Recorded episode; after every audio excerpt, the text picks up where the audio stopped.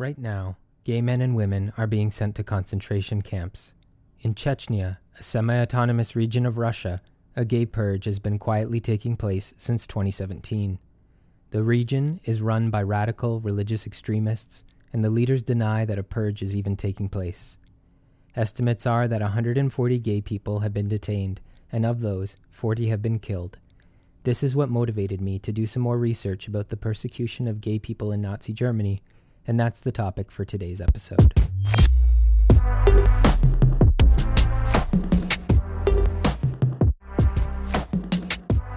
My name is Doug, and this is my show, History Out of the Closet, documenting the queer history that probably wasn't taught to you in school. Today's episode Erased The Gay Holocaust Experience.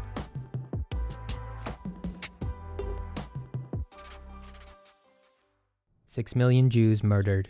The Holocaust was an attempt to eliminate Jews in Germany and German occupied countries during World War II under the Nazi dictatorship. Roma, disabled people, and gay people were also targeted, interned in concentration camps, and murdered. The Nazis wanted a nation of what they called an Aryan race, which was supposedly superior to all others. Germany's failures in World War I and afterwards were blamed on Jews and other undesirable groups within Germany. I need to preface this episode by saying that researching this topic was difficult for me. There's not an abundance of information and media online that details the homosexual persecution that took place. This is for a reason. There was shame associated with being gay, and therefore survivors did not come forward. The ones who did come forward did so after the gay liberation movement took place, post Stonewall, after 1969, when things were safe. That means that they were forced to stay hidden in the closet for around 25 years after the end of the war.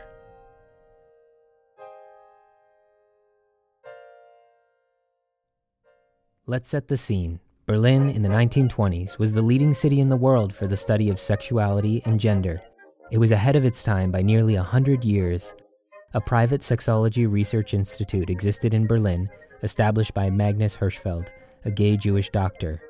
It housed a library of books, photographs, and artifacts focusing on same sex relationships and eroticism. Dr. Hirschfeld coined the term transsexualism, and the institute gave jobs to trans people some of whom were also clients. Hirschfeld's institute even provided surgical services, and in the early 1930s began performing the first modern sexual reassignment surgeries. If a client who wanted surgical or other treatments wasn't able to afford it, Hirschfeld would provide it for free.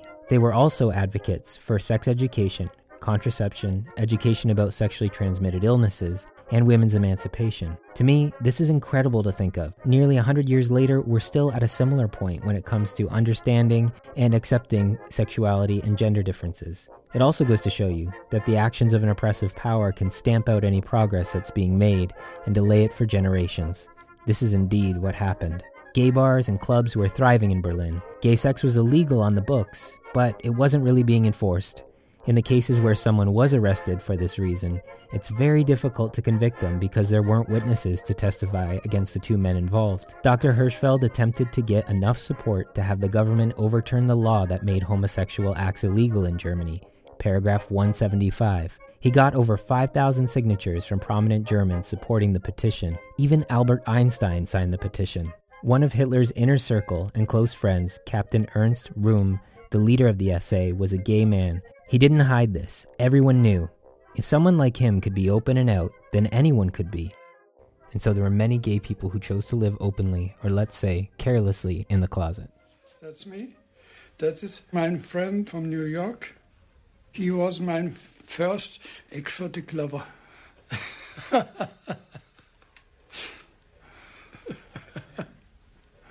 I went to see him 1934 in New York. When I came back, the, Nazi, the Nazis reigned that time, and there was an officer. His name was Röhm. He was a homosexual man. Everybody knew it, but uh, uh, the homosexual people were, were uh, quite sure that nothing would happen because one of the government men was like them.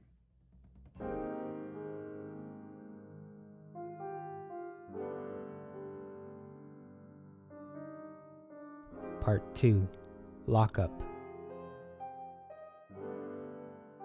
The German Students' Union went to Hirschfeld's Sexology Institute and burned all the books and artifacts in 1933, records including addresses of thousands of queer people who were clients or just simply known to the institute were seized and used to identify gay people and sentence them. Luckily, Magnus Hirschfeld was abroad when his institute was targeted.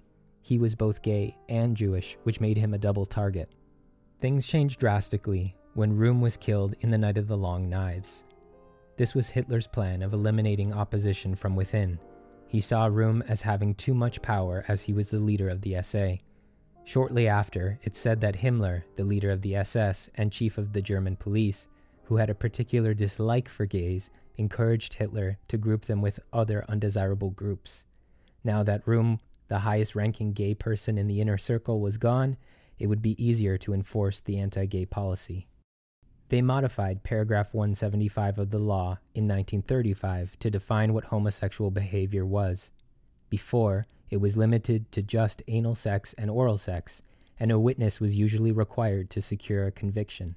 After the modifications, paragraph 175 included things like mutual masturbation, kissing, and even writing love letters. The slightest homosexual advances, like cruising, or if someone heard a rumor that you were gay, that was enough to be imprisoned under the new version of paragraph 175. Under Nazi rule, it's estimated that over 100,000 gays and lesbians were arrested and sent to prison. Of those who were imprisoned, 10,000 to 15,000 were sent to concentration camps upon their release from prison to perform slave labor, starve, and be killed. There could be higher numbers of homosexuals that were sent to concentration camps and killed because some people who were suspected of being gay could be labeled as asocial or another undesirable category. Gay prisoners were targeted both by guards and other inmates. The gay prisoners were tortured in an attempt to get more names and addresses of homosexuals in hiding. Cruel treatment also happened on a regular basis without any particular reason, just for the sake of being cruel, and homophobia was the norm. Gay prisoners had their fingernails torn off or their bowels punctured with pieces of wood, causing excessive bleeding. Prisoners were chained up, and the guards released angry dogs to kill the helpless gay prisoners while the other inmates watched.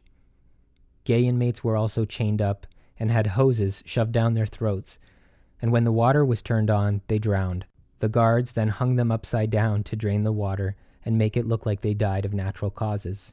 It's important to retell personal experiences. Since so many homosexual victims did not come forward, we need to listen and learn from those who did. This is Pierre Seel from the Alsace region of France. Il y une hiérarchie. Je ne sais pas si on dit ça en allemand. Donc, le, le plus fort au plus faible. The, there was a hierarchy, the strongest to the weakest. There was no doubt that the weakest in the camps were the homosexuals. All the way on the bottom. Arrêtez torturé, frappé, sans aucune défense. I wasn't even 18. Arrested, tortured, beaten, without any defense. Without a trial, nothing. I was all alone. I don't even mention being sodomized and raped. It happened in front of me and 300 prisoners, 300. The death of Joe, my friend.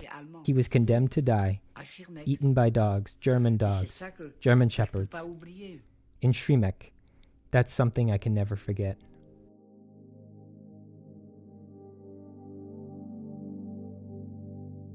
Pierre was lucky to have been given a different classification in the camp than homosexual.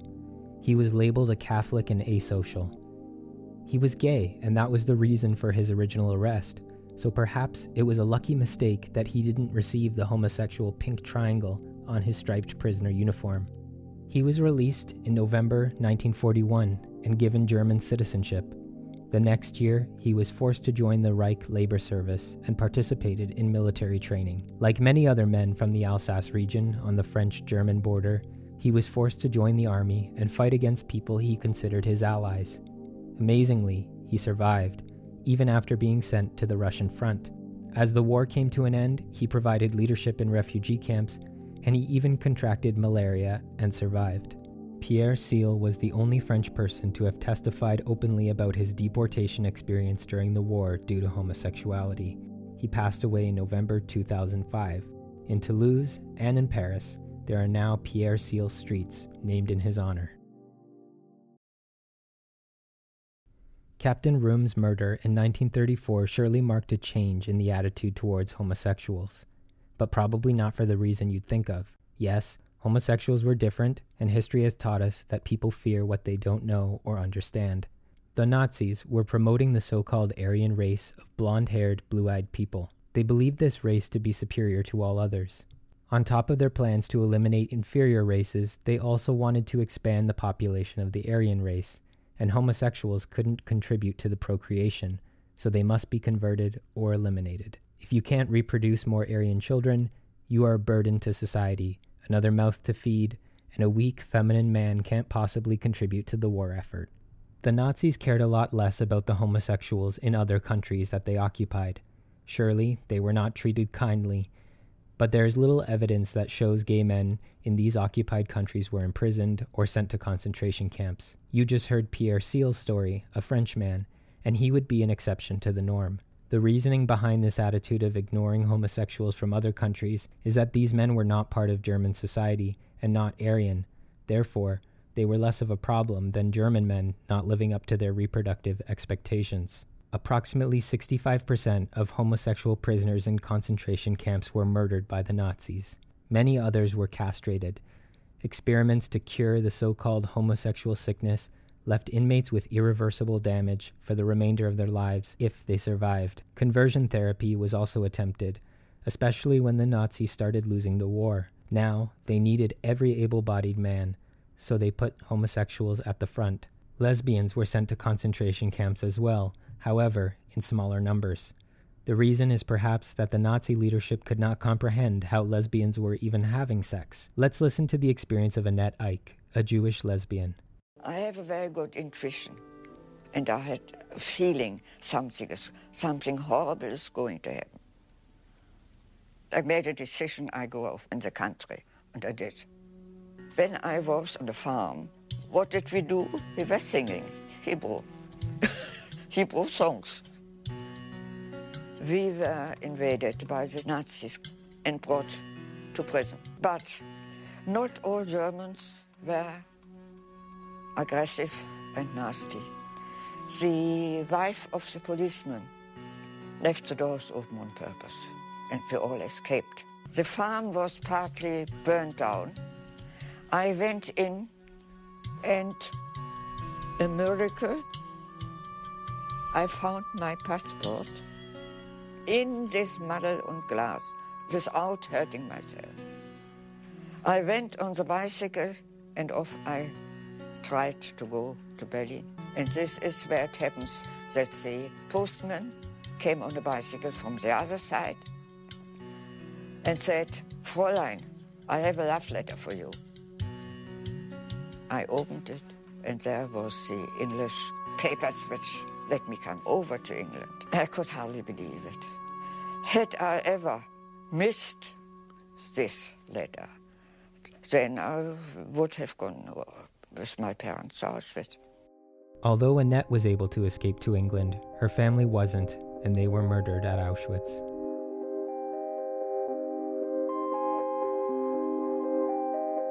Part 3 Liberation doesn't mean freedom.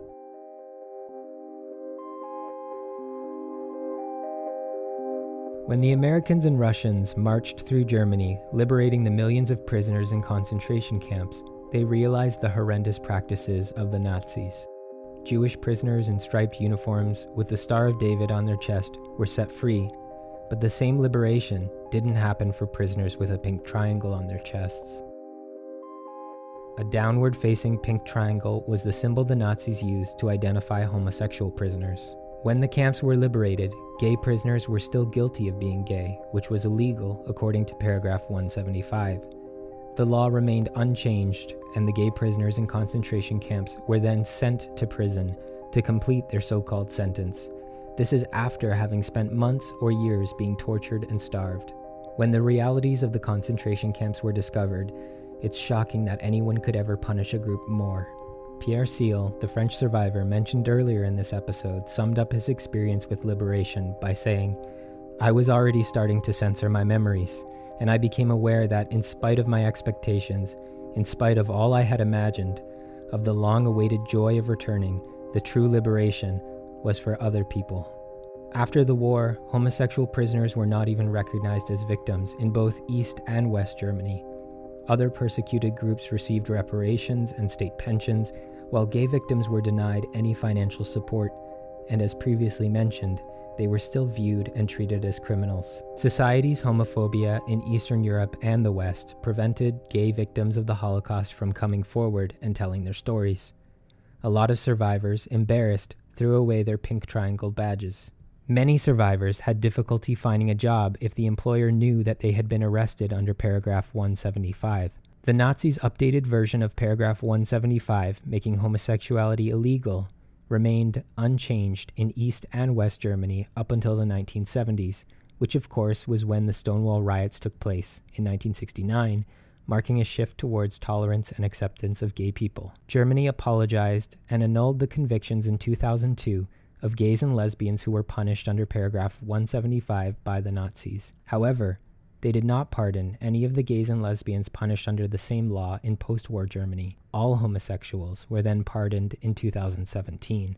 A bill was introduced by the government at the time to give compensation to homosexual prisoners 3,000 euros for each conviction, plus 1,500 euros for every year of jail time. That's it. You lost several years of your life being locked up, and you get essentially two weeks' pay in modern times for each year that you served.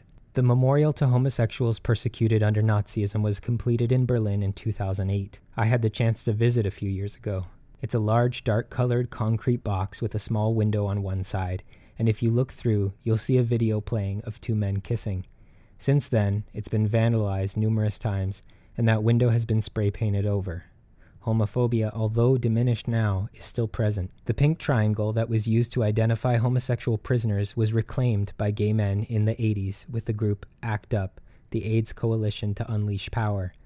The triangle, which pointed downwards when used by the Nazis, is flipped with the point facing upwards in the new reclaimed use. Finally, I wanted to acknowledge that the Jewish population suffered the most on a huge scale and were targeted much more than any other group. The punishment of homosexuals was inconsistent. Members of the SS who were found out to be gay, approximately eight per year, may have received less harsh punishment and simply encouraged not to act upon any homosexual desires. Jewish people were not given any forgiveness, and that's terrible. I hope you understand that my focus with this episode was not to diminish Jewish suffering. Instead, I was trying to highlight a forgotten group, although small, still endured painful suffering at the hands of the Nazis.